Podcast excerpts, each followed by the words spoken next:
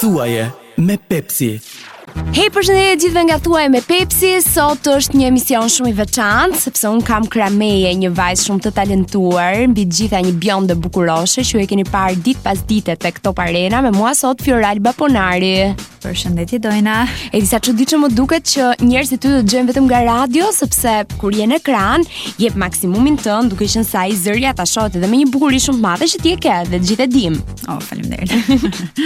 Fioralba më trego një çik se kam përshtypjen se uh, ka qenë një periudhë pa dyshim shumë emocionuese për ty, pa dyshim shumë e ngjeshur, po edhe pak e lodhshme kjo e Top Arenës. Ka qenë e lodhshme për vetë faktin që uh, informacioni im në lidhje me sportin ka qenë deri diku i kufizuar. Mm -hmm. dhe në një event kaq rëndësishëm futbollistik siç ishte ai i Botërorit, kisha një sasi të madhe për të përthithur dhe për të qenë në gjendje që ta për të, mm -hmm. ta mhm. transmetoj në të njëjtën kohë. Kështu që kjo ka qenë sfidë më vete. Megjithatë mendoj që në kushtet që isha, arrita të jepja një përqindje të mirë të asaj që dëshiroja. Do të thënë ti po më thua tani që nga njëra anë the, aman shyqyr që mbaroi ky sporti se merrën më tundës futbollistët. jo, jo, jo.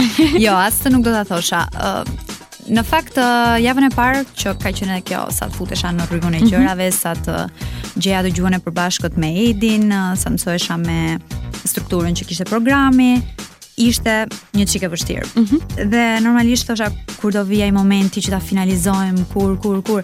Mirëpo, çfarë ndodhi në momentin që uh, ajo erdhi, um, ai nuk e di, ishim një rreth shumë i ngushtë, uh, u lidhëm me mhm. njëri tjetrin, ke parasysh të rrish thuajse 12 orë me me të njëjtët njerëz. Njerëz e vërtet. Bëhet një çik e vështirë pastaj ai momenti i lamtumirës, kështu që edhe aq e dëshiruar në momentin që erdhi nuk ishte. Do të thënë praktikisht nuk u ktheve në Fioralbën e The Voice-it, që qave pak? Jo, nuk qava. Okej. Okay. Siç të premtova në fillim, uh, Po. Te botërori nuk do qaj, nuk qava, e çova deri në fund. E vërtetë, sepse ne bëmë intervistën përpara se të niste Fioralba me, me Top Arenën, ishte gati më shumë se kurrë që para se të niste, sigurisht që kishe ato frikërat e, e fillimit. Cili ishte momenti që ti u çlirove plotësisht nga emocionet, kur ndodhi? Ka qenë pas javës së parë. Pas javës së parë isha shumë e kujdesshme me çdo gjë që thoja, qoftë me lëvizjet që bëj, mendoja unë të paktën se isha e mhm. lëvizshme, por që jam kritikuar në fakt për, për uh, gjestikulacionin që kisha. Që lëvizje shumë duar, domethënë? Po, lëvizja shumë duar. Okej. Okay. Flisja shumë me gjuhën e trupit. Pastaj thashë uh, në djallë të vejë, do ta shijoj, do ta shijoj këtë eksperiencë. kam futur gafa sa duash, ëh. Po. E ç'rëndësi ka po, të bën njerëzore dhe njerëzit duan më shumë për atë. E kemi kaluar me një buzëqeshje dhe me një batutë nga mbrapa. Mm -hmm. Uh, pastaj thjesht u çlirova nga nga gjitha streset, nga gjitha emocionet që kisha dhe shijova eksperiencën. Cila ishte ajo gafë që ti e mban mend dhe është shumë e lezetshme domethënë për njerëzit që po na dëgjojnë tani në momentin që ne prezantuesit bëjmë gafa. Na vjen një kështu si i nxehtë nga këmbët, që e ndjen dhe te veshët, edhe skuqesh papritmas e gjitha, po thuaj shyqyr që ke uh, make-upin në fytyrë që nuk dukesh, se të vjen një kështu si si i nxehtë si si valë. Cili ka qenë ai moment, cila ka qenë ajo gafë që ti mban mend? Uh, ka pasur disa, kanë qenë të vogla, nuk është se ka mhm. pasur gabime trashanike që të thash, për shembull, uh, ka qenë momenti që un kam ngatruar emrin e gazetarit në në panel. Uh, në panel. Uh -huh. Ka qenë një. Ëm um, një moment tjetër që më kujtohet ishte kur uh, tërhoqa vëmendjen e kamerave që ta sillin tek uh, Gzim Sinemati. Mm -hmm. Dhe në vënd që të thosha këtej sinemati po mban topin, thash sinemati mban topin. sinemati, e mirë kanë gjëra të vogla, kanë lap Më kryqëzuan, më i dojnë nga thamë, po kjo budallaçka që ka një muaj që i thret e emrin atit akoma s'e ka mësuar. Gjithsesi kam përshtypjen se kanë qenë reagime të shumta edhe në, në rjetet sociale, mm -hmm. sa ndjekës të janë shtuar. Uh, Vallai me numër nuk e mbaj mend, po di që e kam nisur me diku te 2000, 3000 brenda natës. Jo më, jo, në fillim të Po se ishe çdo ditë, ishe çdo ditë në ekran praktikisht dhe pash që pati ashtu siç edhe pritej, uh, vëmendje shumë të madhe. Mm. Uh, u bëre personazh që ishe gjatë gjithë kohës në qendër të vëmendjes, sepse ishte edhe eventi më i rëndësishëm futbollistik dhe gjithë sytë ishin nga ty të publikut ka njerëz që besoj kanë kërkuar shumë të interaktojnë me ty, ka nga ato që kanë dhënë përshtypjet e tyre, ka nga ato që kanë kritikuar, por çka kritikonin më shpesh? Uh, në fakt do doja ta nisja që me nismën që ne morëm uh, që morën mua si personazh mm -hmm. krah Manushit.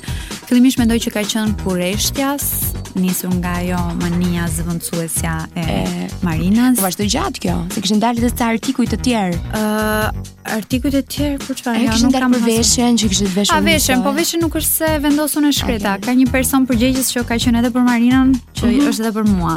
Kështu që kjo lloj pakujdesia i shkon tjetërkujt mbi shpatulla. Ëm okay. um, thash, fillimisht duhet të ketë qenë kureshtja, kush është ky personazhi, çfarë do sjelli ndryshe, a do sjelli diçka ndryshe mm -hmm. apo do jetë thjesht ajo kukulla që prisnin të gjithë. Ëh, mm -hmm. uh, pastaj besoj që fakti që ne kishim organizuar një show, më së shumti, ku pretekst kishim futbollin,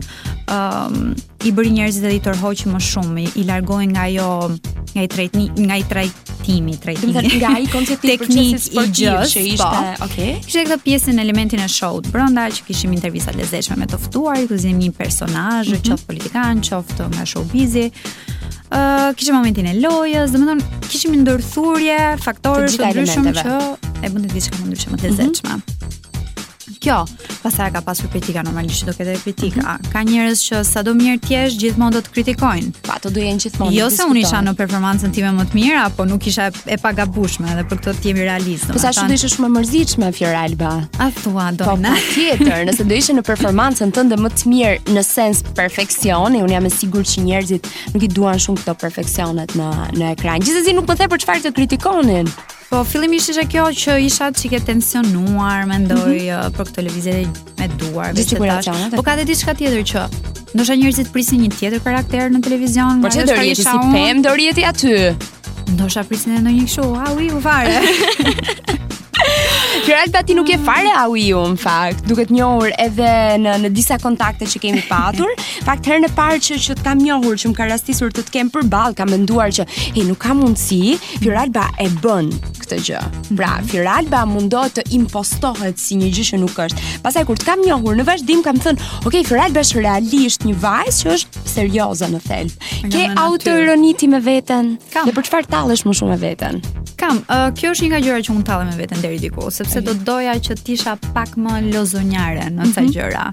Ëm, uh, nëse marrim në aspektin e moderimit. Pastaj ka shumë gjëra njeriu po s'qe autokritik nuk bën përpara. Okej. Okay. Kritiku më i mirë i vetvetes ti duhet të jesh në fund të ditës. Flasim çik tani për gjëra kështu më të thjeshta për det, për rërë, për gjëra të tilla ku do i kalosh pushimet Fioralba? Tani Fioralba ka bërë gati një javë plazh, po siç e shikon është borë e bardhë apo. Wow, e tmerrshme se po lexoj ato komente se unë shkrijem fare me ato komente që të bëjnë ty. Edhe po lexoj dikë që kishte shkruar që sa e bardhë është kjo Fioralba. Po. Dhe ti tani supozoj që duhet të ndiheshe në faj për faktin që je e bardhë. Uh, në fakt është bërë një çik e bezdisshme sepse ka pasur komente të tipit uh, kjo ngjan e sëmurë ose që janë një çik të rënda.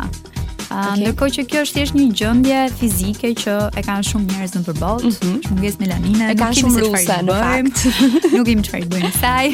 E kanë shumë ruse dhe janë femrat më të bukura në botë, meqë ra fjala si reagon ti ndaj këtyre komenteve. Po nuk është diçka që unë mund ta ndryshoj, më kupton? Mhm. Le që nuk më pëlqen njëherë ta ndryshoj. Unë jam mësuar, kështu kam qenë gjithë jetën, nuk është diçka që unë kam bërë paqe me këtë pjesë. Mm -hmm. A do doja unë të isha një çokollatë e vërtetë? Po pse jo ta provoj edhe atë ndjesinë po. Meqë ra fjala për ndryshime do bëheshe brune për ekran? Jo. me këtë jo-në e prerë. Jo, sepse provova flokët e kuqe para një periudhe, uh, sado që njerëzit thonin të shkojnë, të shkojnë, të shkojnë. Se ai ndryshimi, kështu është mm -hmm. i lezetshëm, duhet herë pas here. Po gjithsesi dhe e kuqja brenda familjes së biondeve unë them brune kështu brune. Moj po nuk më dukej si vetja kur dilja përpara pasyrës krizë ekzistence të them. me këtë krizën e ekzistencës së Fioralbës ne shkëputemi me këngën që praktikisht kam përshtypjen se është bërë mak. Kam përshtypjen se del dhe në ëndër. Live it up. Oh. Para për sot. Cila ka qenë kënga me cilën Fioralba ka konkuruar në The Voice? Po jo të bëni Google dhe jo me hile.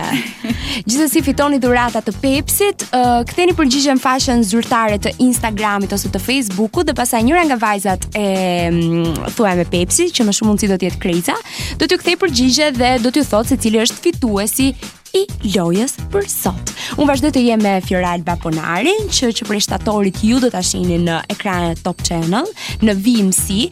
Fioralba më trego një çik um, momentin që ti u ktheve në, në Top Channel nga eksperienca e fundit me The Voice-in. Mm. Ke bërë një vit pushim në mos gaboj? Pa. Po. Ça reflektove në atë një vit pushim? Ça ndryshoi te ty? Që pas shkëputjes nga The Voice-i dhe ardhja në, në Top Arena? Uh, viti që unë mora pushim nuk është se kishte lidhje me formatimin, uh, lidhje me prezantimin mm -hmm. që mhm. unë do kisha me projektin e radhës. Ishte diçka personale që lidhej me uh, pjesën e shkollës, mm -hmm. mbylla studimet, uh, iu përkushtova punës time si dentiste. Uh, kisha pasur ca oferta të vogla gjatë kësaj kohe, nuk është se unë kam refuzuar oferta shumë të mira gjatë asaj periudhe. Mm -hmm. Nuk ka pasur diçka aktuale që unë okay, të, të fokusohesha. Dhe thoja, ok, po ja vlen. Uh, kështu që ka qenë deri diku edhe një pauzë e detyruar mm -hmm. uh, në aspektin televiziv. Në momentin që erdhi kjo mundësi, Mu duk si mundësi e artë E more Edhe një sfidë me vetveten Për që ta sfidoja vetveten S'pate një çik shumë O bo bo sporti Kur ta thanë E pata Por uh, Siç e kam thënë edhe në intervistën time të parë fare Ishte fakti që ishte Edi Krameje Domethënë Një person që ka njohuri shumë të thella në mhm. sport mm -hmm. Një njeri me eksperiencë Moderime sportive Që Ku mund të jesh më mirë se sa t'i kesh krahët e ngrohta në një nismë të tillë. Po se u duk keq tani se me siguri të gjitha uh, gocat që i kam shoqe që janë gazetare sportive do thonë ja kjo dojna si ma the këtë, si dhe që gazetarët nuk kam asgjë madje respektoj pafund. Më pëlqejnë shumë gocat që që merren me sport, se mbi gjitha janë shumë të bukura njëherë dhe janë bukur për të parë në ekran, Po unë kam sportin shumë rrënqethet mishi kur ma thon, nga sikleti, më kap sikleti në krejt trupin. Unë them mbarojmë këtu programin, mm. dalim kafe dhe do të jap unë ca pika kyçe. Po pra, do të se si t'ua shesësh të paktën sikur di sport. Siç e vure re, unë nuk erdha te Top Arena nga sikleti. Se më thoshte Ervini do vish e ftuar te Top Arena e do flas. I thashë po kam insistuar edhe unë faktikisht. Po sinqerisht i thashë mund të flas më mirë për galaksinë, për yjet dhe vetëm të lutem mos më bëni të flas për futboll se lë gafa, kështu që mbajnë mend gjithë jetën. Fjoralba do të jetë një sezon kam përshtypjen intensiv, një sezon në të cilin ti do të jesh në qendër të vëmendjes, je përgatitur për famën dhe gjithçka tjetër që do të vijë më pas. Po e kam seriozisht se do jesh tani goca e kërkuar e eventeve, do jesh goca që do të marrin këto ekipet këto kompani të, kështu, këto që kanë kështu lekë do thonë, "O Fjoralba, sa të kushton një postim në Instagram?" Shiko. Do kesh oferta, do bëhesh biznesmen, ku di unë do kesh shumë gjëra se të ndryshon jeta. Unë kam një bazë biznesi. Nuk do dy. nuk dua dy. Këtë tjetër e bëjmë për qejf. Okej. Okay. Ë, uh, jo, për sa kohë nuk e lë veten që të kurzohesh. Unë me këto jam, domethënë. Mm -hmm. Nuk do ta lë veten që të kurzohem nga kjo nga, nga ky bishti i dardhës që vjen nga mbrapa. Nga dallga e famës që do të vijë. Qëndroj me këmbë në tokë.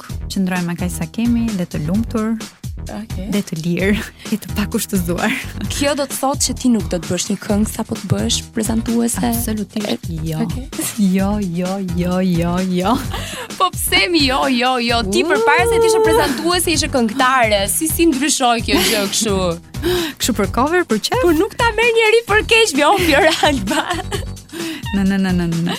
Jo. Jo, jo. jo. Moj të jap këtë timin, të jap Kelvin, bëni një duet. Kelvi shiko se Kelvi me vërtet bën realizime uh, muzikore, po Kelvi ka një tematikë që ngacmon. Mm. Në qoftë se unë do vija, nuk është në karakterin tim, okay. në qoftë se do vija me një gjë të tillë, do të thonë. Kjo që nuk ia vlen të marrim Kelvin si shembull sepse Kelvi e ka një synim edhe me atë që ka bërë. Okej, okay, e vërtetë. Unë nuk e shoh një një arsye që t'i hyj muzikës apo sjell diçka apo. I kam analizuar. Shumë mirë, pra hajde hajde dëgjojmë të tjerët po ashtu. Po. Tip si, thuaj më, tip si. Je komentuar shumë edhe për këtë pjesën konservative të të veshurit. Mm -hmm. Je komentuar goxha për këtë pjesë, nuk mendon se një vajzë spektakli duhet të japë spektakël edhe me mënyrën e e të veshurit. Ta sqaroj edhe këtë pjesën e veshjes. Uh, unë nuk është se kam, unë nuk kam absolutisht asgjë kundër femrave që vishen bukur, që janë uh, ndoshta edhe të ekspozuara, mm -hmm. absolutisht fare, ka diçka. Mua nuk më qëndron si karakter që të zhvishem, nuk nuk më pëlqen, thjesht nuk është në shijet e mia. Mm -hmm. Dhe në qoftë se, shiko se deri diku është edhe kjo që spektakli ta kërkon edhe këtë pjesën e zhveshjes deri diku. Pra, domethënë, njeri ju... Në qoftë se një gjë të, ajo që unë kam luftuar, uh, ka qenë në qoftë se ne do kishim një dekolte, të ishim më konservative poshtë, në qoftë se do kishim këmbë, të ishim më të mbuluara sipër. Mm -hmm. Lufta ime e vazhduar me uh, kuratorin e imazhit që kishim atje mm. ishte po sherr. Do ta tregoj tani çfarë ndodhi. Uh, ishte pikërisht kjo që imazhit. Vinte me gjëra shablon që shumë moderatore ndoshta i veshin, po që nuk më qëndrojnë mua. Kupton ti duhet vish i përshtatur me karakterin e personit që supozohet të veshësh. Si ishte koncepti yt për uh, lukun në, uh, në Top Arena që nuk t'u realizua? Do të thënë sipas vizionit tënd. Unë në fakt shumë veshje kam pasur të miat aty. Ëh, mm uh, dhe kjo vinte pikërisht për këtë gjë. Unë nuk kam asnjë problem që të vesh dekolte, kur dekolteja është e moderuar, nuk kam absolutisht asnjë gjë kundër një këmbe të bukur të zbuluar, po jo kur mua më dalin vithet.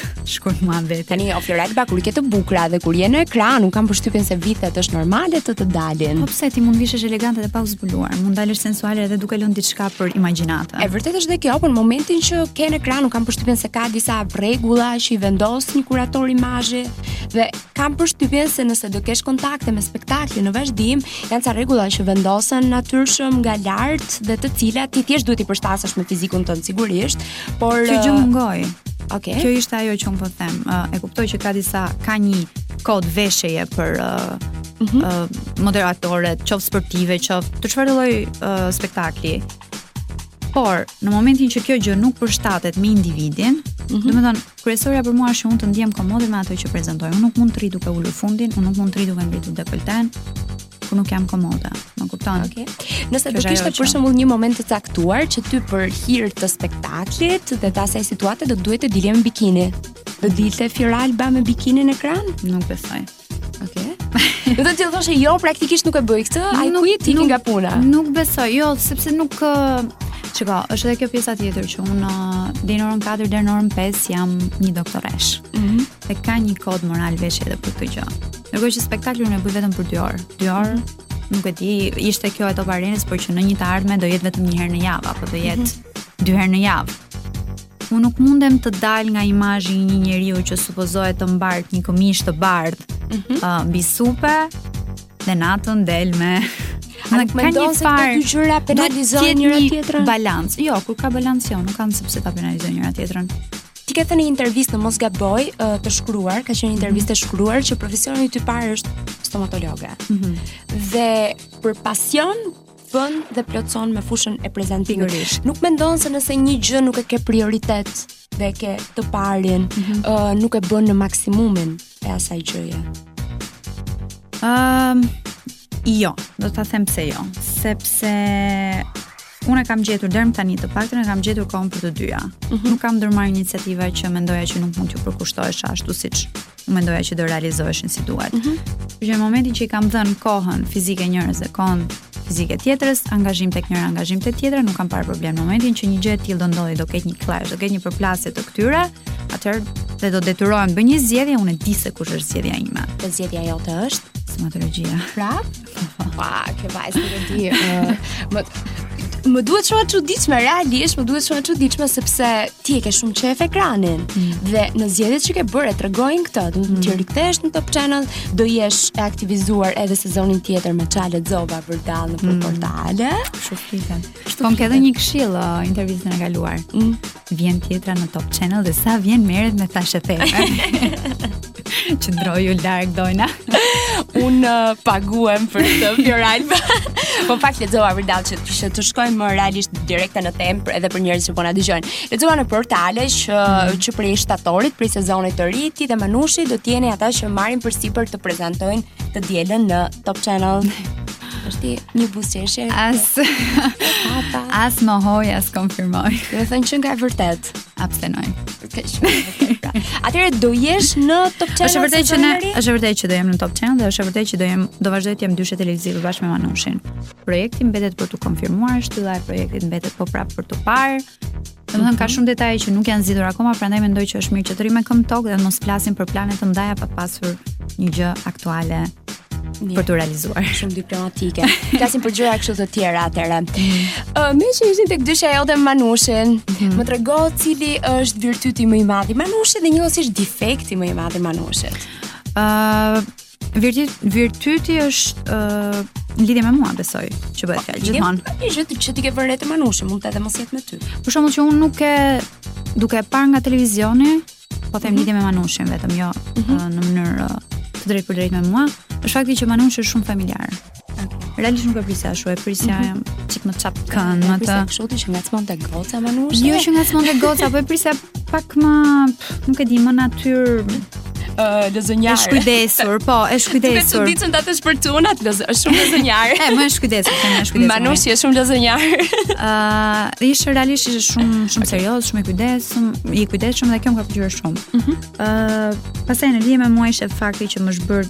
ka qenë krahu im i djathtë, mm -hmm. ai së bashku me Ervin Kurtin. Mm -hmm.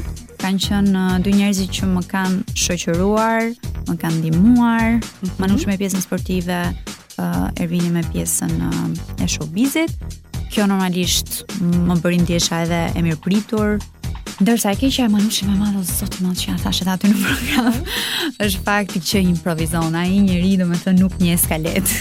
Okej, okay, improvizon gjatë gjithë kohës. Improvizon po, në momentin që një njeri është i ri në atë fushë, dhe supozohet që të marrë direktiva nga dikush tjetër, mm -hmm. shumë e vështirë që ti, siç e thashë aty, ti m'çon mua uh, kronikën e 20 ma fut të dytën. Po çfarë po na bën o burrë dhe ka një ka një rend. Domethënë paske një rrugë të gjatë dhe të lodhshme. Jo, jo, kemi arritur. E kemi arritur domethënë që ta menaxhojmë. Ishte java e parë vetëm që qaja në fund të programit, jam qaja me shaka.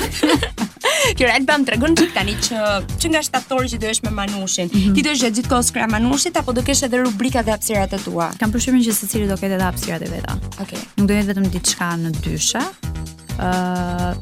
se çfarë pastaj që të jemi gjatë gjithë kohës dhe me njëri tjetrin dikush do mbajë pjesën më serioze, dikush do mbajë pjesën pak më Opa. Na erdhi dhe një mesazh duke ndëtur se vijnë dhe kështu se live jemi fundja. Aha, uh, me çfarë rubrikash do të pëlqente të merreshe? Çfarë do duhet të mbuloje aty? Uh, normalisht showbizi është pika mm -hmm. që unë ndjehem më e sigurt. Që kur erdhi kjo vajzë që takova, uh -huh. që e mora për intervistë, që bëmë kështu si dy budallachka të vërteta aty ta fusha e, e futbollit, thashë mos u merr me thashetheme. Tani është shumë bukur të paguash për thashetheme, ta thotë një person që e bën. jo, jo vetëm për atë pjesë, po edhe kam përshtypjen që këto intervista që ne i nisëm tek Top Arena mm -hmm. do jenë uh, ajo risia që ne futëm aty, do vazhdojë edhe tek programi që supozohet të uh, fillojmë në shtator. Kështu që kjo ndoshta do menaxhohet në një formë tjetër, por që thelbi do jetë intervista dhe thumbimi i personazheve VIP. Mm -hmm. Kam përshtypjen që do ketë edhe tema sociale. Okej. Okay. Kto janë thjesht ide çfarë kemi folur deri tani, nuk ka asgjë të saktë. Mhm. Mm Okej, okay, uh, se ma preke vetë të pjesën e intervistave mhm. personazheve, mm -hmm. cili ka qenë personazhi që ty të ka pëlqyer më shumë të intervistosh në në Top Arena? Edi. Po sot i madh more. Edi na fal mi ke bërë sa vajzë, sy zemra komplet. Ndërsa nga nga pjesa e personazheve se unë dhe Edi uh, dha modelin në fund, mm -hmm. ishte një çike e pamenduar kjo. Do ta kishim për që në fillim modelin e intervistës që ne kishim planifikuar. Domethënë ishin përgjigje të sakta, përgjigje të shpejta, domethënë që ndiqeshin nga pyetje të shpe, të shpejta, jo hartime siç na jepnin të ftuar sido që ju para pjesa, sido që ju thoja të lutem kemi një kohë televizive të caktuar. Mm -hmm. Jep diçka që të bëjë lajm, jep një përgjigje që t'i tërheqë njerëzit. Ja ama nuk i lindte kujt ato. Po lëri more të jenë vetja, më mirë ashtu se sa ca të ftuar që kam pasur Fioralba, më beso. Mm. Jo, nuk e di. Ndoshta. E po ne ashtu e kishim formatin, na duheshim me jo, nuk e di ndoshta. Do t'i kishim kaluar ka vështirë të ftuarit. Na i kishim sjellë ato të Top Arenës, t'i kishim dhënë ato. Herë pas here se i kemi të mirë, se bëj shaka, ndërsa në nivel intelektual që është që mua më ka lënë shumë mbresa, uh, jo vetëm në momentin e intervistës, po edhe në kontaktin mm -hmm. uh, përtej kuintave është profesor Kabo. Mhm. Mm është fantastik. Okej. Okay. Domethënë, një njeri nuk mund bëjë gjë tjetër veçse të mësojë prej tij, domethënë. Po i ftuari më i sikletshëm. I ftuari më i sikletshëm ka qenë uh, Aja Flori. Po mirë. Që nga një aktor shumë i rëndësishëm. Vasili, Vasili. Ë, Vasili, Vasili si ka aktori Vasili?